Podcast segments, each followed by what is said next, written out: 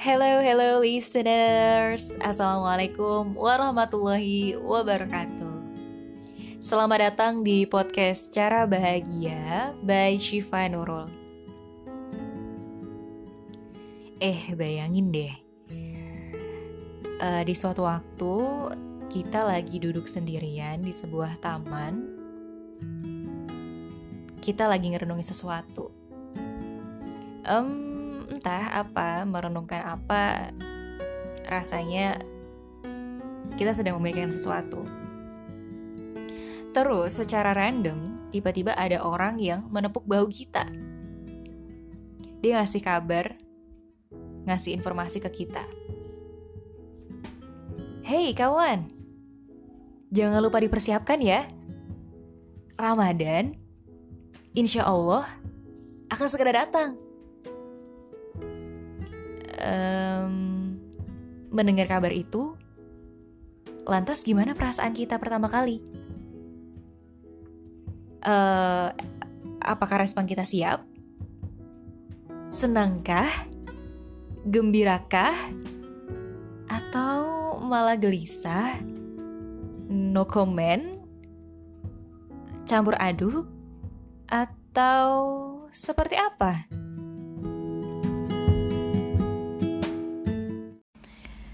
Ya untuk rencana di Ramadan Insya Allah bisa ketemu ya di tahun ini. Sebenarnya belum ngeplanningin tapi kayak ada keinginan gitu. Yang pertama aku eh gimana ya? Bingung juga soalnya soalnya ya eh, di kantor aku sendiri itu kan harus melayani jamaah di bulan Ramadan hingga akhir Ramadan. Jadi nggak pulang. Serius. Serius. satu satu Syawal pulangnya? Enggak juga. Serius. Serius. Satu Syawal itu nggak pulang, tapi ngelayanin juga. Oke, sampai sampai tanggal berapa teh? Sampai tanggal nggak tahu. Soalnya kemarin tuh dengar dengarnya gitu kayak yang tahun kemarinnya. Karena uh, aku sendiri masuknya pas kurban. Dan pas kurban juga lebaran nggak pulang. Sampai yang pas kurbannya juga karena emang ngeliput ya emang layanin juga. Jadi emang momennya dua hari raya umat muslim kami istilahnya lembur gitu. Kerja bener-bener kerja ya pengennya sih harapannya gitu kan amalan ditingkatin mulai dari ya terawihnya full gitu pengennya tapi eh aku pernah loh apa? nggak haid gitu. Serius? Serius bulan ramadan full full full bener-bener. Tuh kayak kayak apa ya istilahnya ya antara kau dulu mah kesel ya istilahnya kesel kesel karena aku nggak haid gitu kan pengennya cewek gitu kan. tapi aku juga kayak ngerasa ini hadiah gitu. Oh artinya kalau tahun depan aku dapetin hal itu itu ladang pahala gitu buat aku gitu. Waktu itu di Makassar sih. Jadi dari tanggal 1 Ramadan sampai akhir Ramadan itu nggak ada yang batal alhamdulillahnya. Tapi Idul Fitri nggak ikut. Oh.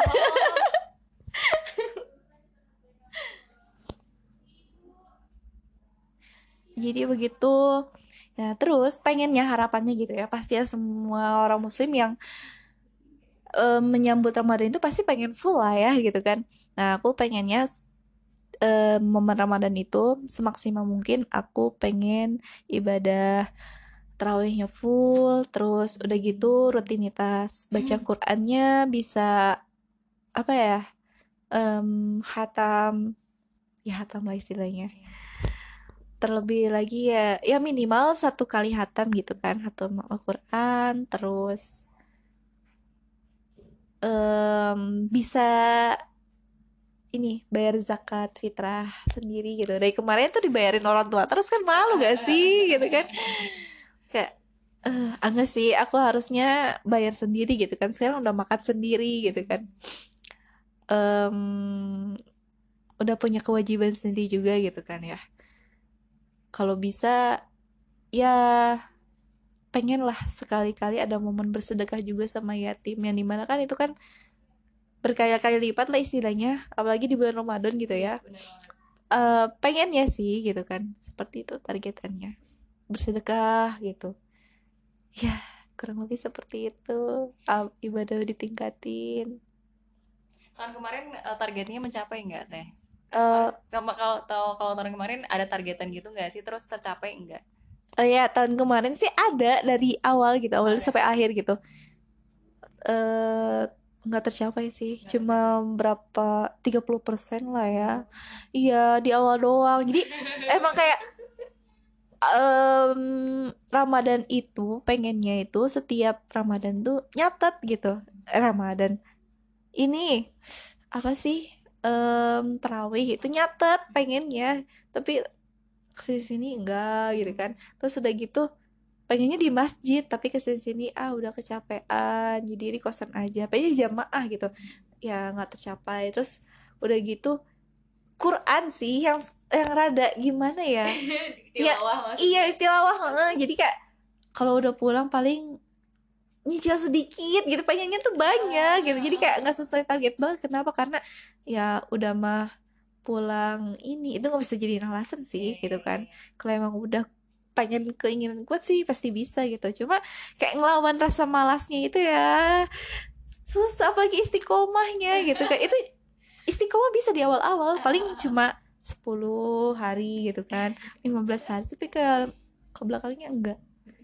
Benar-benar enggak gitu. Jadi malu dengan diriku sendiri. Mudah-mudahan sih tahun ini sih bisa. Apalagi persiapannya dua bulan ya teh ya. Jadi harus dipersiapkan dari sekarang berarti. Nah iya itu. Kalau ini kan udah kayak istilahnya di reminder ini buat persiapan ramadan gimana aja. Ada sih tips-tipsnya gitu kan. Itu istilahnya kalau kita udah terbiasa ya nantinya bakal terbiasa gitu. Habit aku ya? ya habit.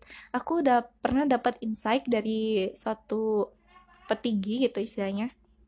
Uh, entah beliau pemateri atau apa ya pokoknya orang tinggi orang tinggi orang petinggi gitu kan berkata kalau uh, kita yang sekarang adalah kebiasaan kita.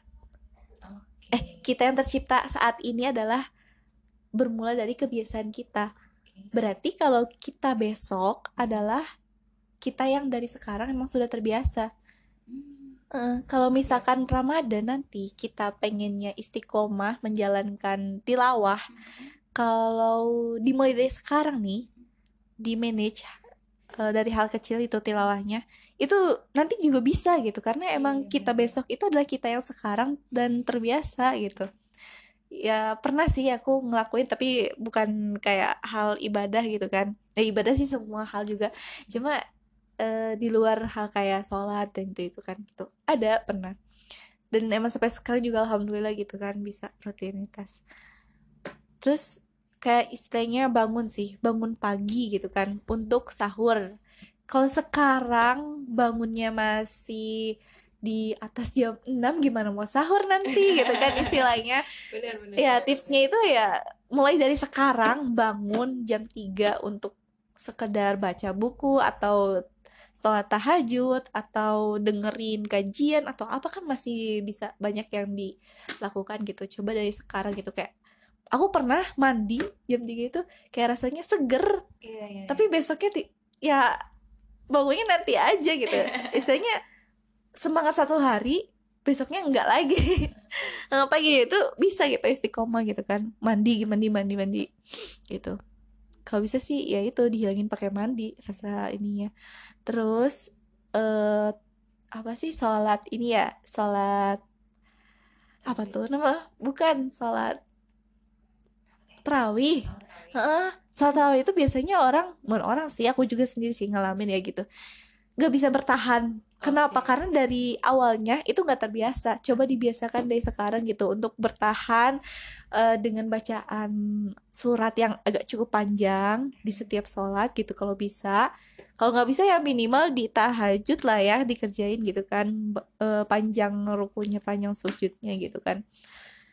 Ya itu nantinya juga bakal terbiasa. Ini insight dari para petinggi gitu ya. Kalau aku mau cuma menyampaikan aja gitu. Tapi mudah-mudahan aku juga bisa seperti apa yang aku katakan. Amin amin. Karena apa yang kita katakan itu sebenarnya utamanya buat kita uh, terus umum eh enggak khususnya uh, buat kita umumnya buat teman-teman. Iya seperti itu. Jadi aku juga nggak mungkin gitu berani untuk menyampaikan ini kalau ya aku nanti juga nggak dipraktekin gitu ya. Cuma sekedar omongan jalan jadi ini sekalian sharing sekalian reminder diri gitu istilahnya. Ya begitulah teh. Semoga targetnya Teh Hanifa di tahun 2020 di umur yang baru ini. Masya Allah Ya Allah ini baru tahu loh saya. Ini semoga uh, pertama Allah me, me, apa ya, memberikan nikmat hidup kita sampai Ramadan Berakhirnya Ramadan. Dan semoga targetnya juga di uh, berkahi, diridoi sama Allah gitu ya teh. Amin. Ya lanjut ya listeners. Um, mungkin uh, ini Shiva lagi nggak sama Teh Hanifa lagi gitu ya soalnya Teh Hanifa sedang ada rapat dadakan bersama timnya. By the way tadi, tadi Teteh Hanifa uh, pesen gitu ya untuk don't forget to follow Kosiker bisa di follow Instagramnya um, itu terus uh, mungkin ini cerita dari ver versi Shiva gitu ya. Tadi kan Teh Hanifa udah menceritakan tentang targetannya dan gimana sih uh, cara untuk mencapai target itu. Untuk versi Teh Hanifa kalau versi Shiva dan versi setelah observasi, wih setelah observasi lagi, setelah um, apa namanya mencari-cari sumber dari berbagai sumber kayak gitu ya kalau semisal kita nih kita diberikan uh, nikmat hidup sampai Ramadan usai kira-kira apa sih yang bakal kita lakuin?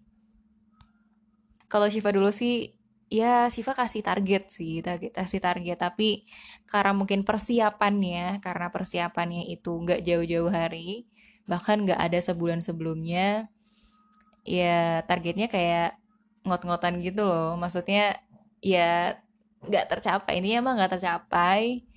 Tapi alhamdulillah sedikit lagi sih biar tercapai. Cuman karena mungkin benar tadi yang dibilang Teh Hanifa mungkin kita tuh butuh pembiasaan butuh kebiasaan jauh-jauh hari uh, sebelum kita menjumpai Ramadan. Nah kalau dari Syifa sendiri sih tadi setelah uh, op, bukan observasi ya setelah um, apa namanya mencari berbagai sumber. Gimana sih uh, kita bisa memaksimalkan Ramadan itu sendiri? Terlebih ini kan masih masih dua bulan ya masih dua bulan persiapan menyambut Ramadan. Ada beberapa hal yang bisa gitu ada beberapa hal yang mungkin bisa kita perhatikan bareng-bareng supaya Ramadan kita bisa maksimal. Karena apa ya? Karena kalau semisal um, apa ya Ramadan itu tuh kan bulan-bulan yang bulan yang spesial gitu. Beda dengan bulan-bulan yang lainnya. Ramadan itu um, bisa dengan eh, bisa disebut dengan bulan penuh ampunan gitu ya. Terus bulan penuh rahmah pen, bulan penuh berkah. Terus bulan di mana pintu pintu surga itu dibuka selebar-lebarnya. Terus simbol atau akses eh terus ini apa namanya Allah juga menutup pintu neraka serapat-rapatnya dari gembong-gembong setan terus di Ramadan juga dibuka apa ya dibuka selebar-lebarnya akses dan sarana ibadah udah banget kan ya kalau semisal Ramadan cuma di Ramadan doang nih yang antusiasme untuk beribadahnya tinggi banget daripada yang lain. Jadi ini yang menyebabkan uh, Ramadan itu spesial banget buat umat Islam. Dan ada ada ada hadis gitu ya, hadis riwayat uh, Tirmizi yang menurut Syifa tuh serem banget. Serem banget. Yang kurang lebih hadisnya tuh kayak gini.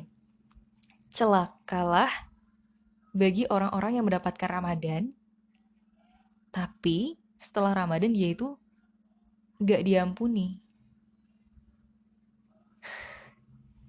ya Allah jangan sampai sifat tuh kayak gitu ya jangan sampai kita semua juga seperti ini. Maksudnya gini loh ini hadis yang dikatakan oleh Rasulullah ya Rasulullah tuh sangat luar biasa mulia tapi Rasulullah tuh juga hadis ini kan kayak sebet, seperti bentuk ancaman ya celakalah bagi orang gitu. Celaka celaka bagi orang yang menjumpai Ramadan tapi ternyata nggak diampuni. Mungkin ada beberapa sebab ya ada beberapa sebab tertentu yang mungkin uh, yang menyebabkan kita nggak maksimal di bulan Ramadan. Nah maka dari itu mumpung nih teman-teman kita masih diberikan umur sam sampai bulan Rajab ini, yuk kita bareng-bareng kita persiapkan uh, bulan Ramadan jauh-jauh hari dengan ada lima, lima, lima tips nih atau ada bukan lima tips ya lima, lima hal yang mungkin bisa kita perhatikan bareng-bareng kita bisa perjuangkan bareng-bareng versi Shiva dan versi uh, setelah tadi Shiva dari berbagai sumber Shiva baca dan Shiva uh, dengerin gitu ya. Yang pertama nih teman-teman, apa sih hal-hal yang perlu dipersiapkan ketika kita mau menyambut Ramadan? Yang pertama adalah bekali dengan di, uh, bekali diri dengan ilmu yang menyangkut Ramadan itu sendiri. Jadi kita mesti apa ya? Ya, ya maksudnya gini. Um, Ramadan itu kan jatuh pada satu Ramadan iya jelas lah satu Ramadan maksudnya uh, setelah Ramadan tuh kan iya kan dulu ada tadi kan ada Abu Bakar al bah uh, al Bakhi uh, rahimahullah pernah mengatakan bahwa bulan Ramadan itu adalah bulan bulan kita tuh memanen pahala memanen pahala jadi untuk kita memanen pahala kalau bisa persiapan il keilmuannya dari sekarang-sekarang gitu ayo kita bareng-bareng um, membekali diri dengan ilmu uh, ilmu tentang keutamaan amal, misalkan keutamaan sholat, keutamaan sholat tahajud, keutamaan baca tilawah itu dari sekarang-sekarang. Biar nanti di Ramadannya kita nggak nggak bukan bukan waktunya kita untuk belajar lagi, tapi lebih ke eksekusi ini, lebih ke eksekusi di gaspol gitu ya di Ramadan. Terus yang kedua itu tentang oh ya Siva tuh pernah belajar di kuliah tentang risk management atau manajemen resiko. Jadi gini uh, uh, saking spesialnya Ramadan ini Allah kan kasih promo amal uh, ganjaran yang sangat besar banget kan amal kebaikan di bulan Ramadan nah ternyata gak cuma Allah aja yang kasih promo mall-mall juga promo ya enggak sih justru apa ya godaan godaan di bulan Ramadan itu sangat besar banget. Padahal sebenarnya harusnya kita bisa memaksimalkan uh, ibadah kita di bulan Ramadan. Contohnya kayak gini ya uh, di di mata, mata kuliah itu tuh sih belajar gimana kita mengenal apa aja sih resiko yang bakal kita hadapi terus mitigasinya seperti apa. Nah mungkin uh, di sini kita mencoba untuk merenungi gitu ya merenungi kira-kira uh, resiko apa aja yang kemungkinan bakal kita hadapi di Ramadan. Umumnya sih pertama bukber gitu ya. Ada ada apa ya ada aja uh, bukber um, Ramadan itu. Ada reuni apa namanya bukber SD SMP SMA bukber BEM bukber hima bukber komunitas bukber bukber uh, UKM dan masih banyak banget lah uh, ragam bukber. Nah mungkin dari sini kita lebih selektif lagi lah lebih selektif lagi untuk untuk uh, mempertimbangkan waktunya. Bukan berarti Shiva di sini uh, menyarankan untuk tidak mengikuti ya. Enggak enggak bukan kayak gitu. Sifat lebih cenderung gimana kita bisa memanage waktu itu dengan sebaik-baiknya biar kita uh, waktu silaturahim dengan teman-teman juga dapet ibadah juga gaspol kayak gitu itu resiko yang pertama pada umumnya. Terus yang kedua resikonya itu biasanya iya godaan promo gitu ya. Biasanya di akhir apalagi di 10 hari terakhir uh, Ramadan tuh yang seharusnya kita gaspol banget uh, iktikaf. Tapi di situ juga ternyata momol tuh kasih promo yang gede-gedean. Nah ini menjadi sebuah apa ya sebuah evaluasi buat kita semua untuk cerdik gitu ya cerdik memanfaatkan waktu dengan sebaik-baiknya terus uh, resiko nggak bisa bangun nggak bisa bangun uh, apa namanya cepet gitu ya buat sholat tahajud atau mungkin buat sahur. Nah ini tuh perlu perlu apa ya perlu ditulis resiko-resiko apa aja yang mungkin uh, bakal ditemui selama bulan Ramadan sekaligus mitigasinya itu kayak gimana. Gitu.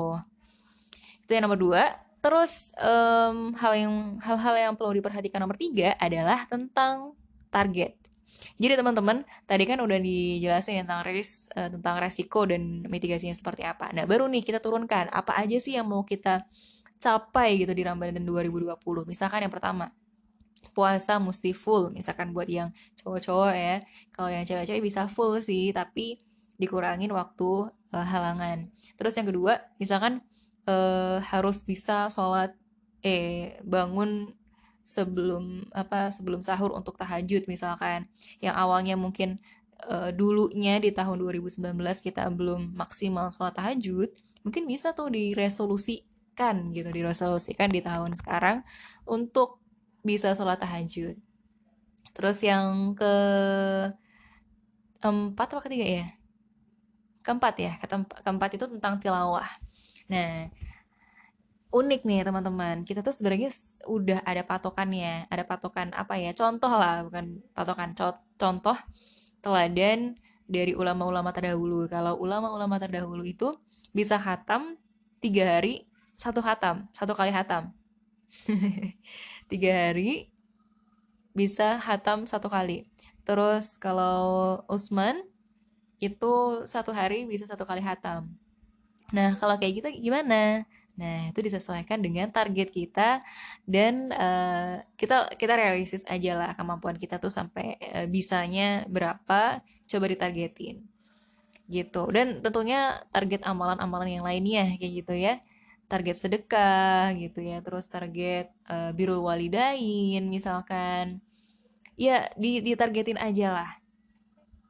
Banyak banget amalan-amalan yang mungkin teman-teman bisa mungkin lebih bebas eksplorasi di media uh, YouTube atau mungkin di mana pun platformnya gitu. Terus yang keempat itu adalah kita harus apa ya? Kita harus uh, exercise atau pemanasan. Kita harus meregangkan otot sebelum kita mem memanen pahala dari sekarang, dari bulan uh, Rajab dan Syakban terutama. Nah kita e, membentuk habit sih bener tadi aku setuju banget sama Teh Hanifa bahwa kita tuh harus ngebentuk habit dengan membreakdown target-target tadi. Misalkan sholat tahajud nih, target kita di bulan Ramadan uh, dua bulan lagi, mau mau nggak mau kita mesti udah uh, latihan apa namanya bangun pagi itu dari sekarang. Terus puasa mungkin kita melatih uh, keikhlasan kita dalam menahan hawa nafsu puasa itu dari sekarang. Mungkin uh, udah latihan Senin Kamis atau ayam mulbit atau puasa puasa puasa puasa sunnah yang lainnya. Terus apalagi ya te, uh, habit tilawah gitu. Habit tilawah. Katakanlah mungkin teman-teman uh, atau mungkin uh, teman-teman semuanya itu targetnya katakanlah dalam sebulan itu dua kali hatam kayak gitu ya dua kali hatam itu berarti eh uh, kalau dua kali hatam itu perhitungannya sehari itu minimal uh, mau nggak mau kita harus tuntas dua jus tilawah di Ramadan ya. Nah, apakah kita, apakah target itu memungkinkan untuk kita capai? Nah, kata Syifa itu mungkin banget kalau kalau kita membandingkan dengan ulama-ulama terdahulu pertama, terus yang kedua kalau kita bisa membiasakan dari sekarang.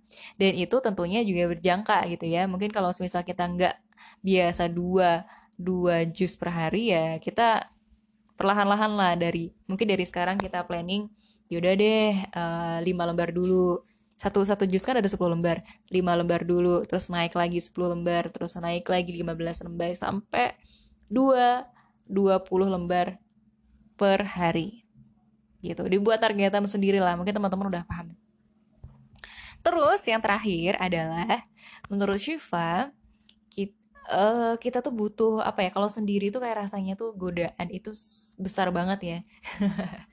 Kita perlu banget nih teman-teman untuk Eh, nggak uh, salah mencari lingkungan atau menciptakan lingkungan yang mendukung kita mencapai target-target Ramadan itu sendiri. Gitu.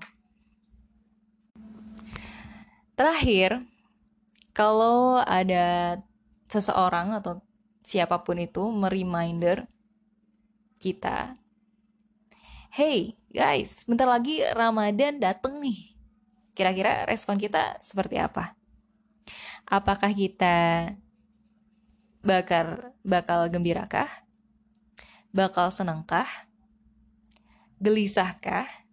Campur adukkah? Atau bahkan gak siap?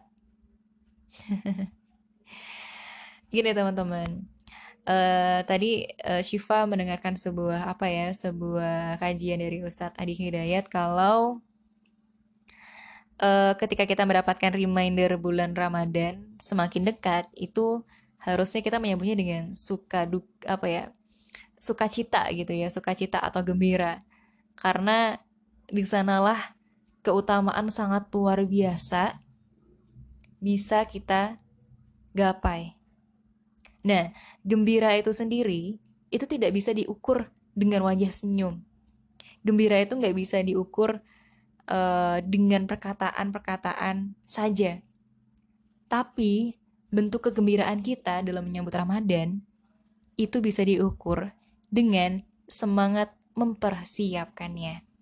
Jadi teman-teman, ayo bareng-bareng kita mempersiapkan menyambut bulan Ramadan dari sekarang. Insya Allah masih ada waktu dua bulan untuk uh, mempersiapkannya. Semoga Allah uh, memberikan kesempatan nikmat hidup kita sampai Ramadan nanti usai.